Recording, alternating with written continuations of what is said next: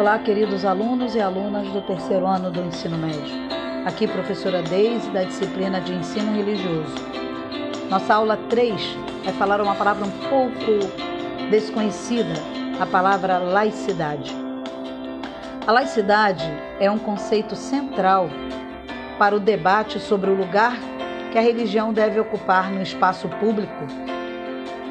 A laicidade é papel do Estado na garantia da liberdade religiosa e na isonomia das diferentes religiões perante a lei. Laicidade é um substantivo feminino que designa a qualidade de algo ou de alguém que é laico. Corresponde a uma doutrina ou um sistema político que defende a exclusão da influência da religião no Estado, na cultura e na educação. A Constituição Federal Brasileira, em seu artigo 19, é clara quanto à laicidade do Estado. Diz assim: é vedado à União, aos Estados e ao Distrito Federal e aos municípios estabelecer cultos religiosos ou igrejas, subvencioná-los, embaraçar-lhes o funcionamento ou manter com eles ou os seus representantes relações de dependência ou aliança, ressalvada na forma da lei a colaboração de interesse público. Como podemos perceber, é importante conhecer a diferença entre Estado laico, Estado religioso e Estado laicista.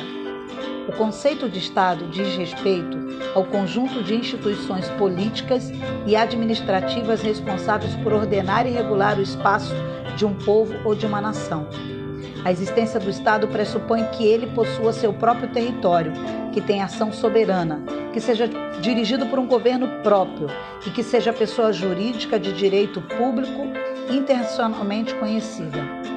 No que diz respeito à relação de um Estado com as religiões neles existentes, ele pode ser categorizado como Estado laico ou Estado religioso.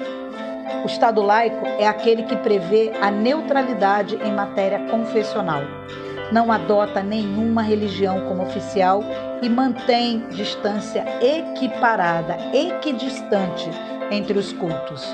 É conhecido como Estado secular.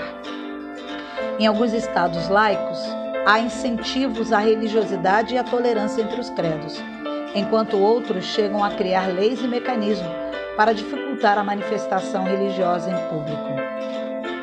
Eu deixo para vocês na nossa aula um site onde vocês podem conhecer um pouco mais sobre essa prática.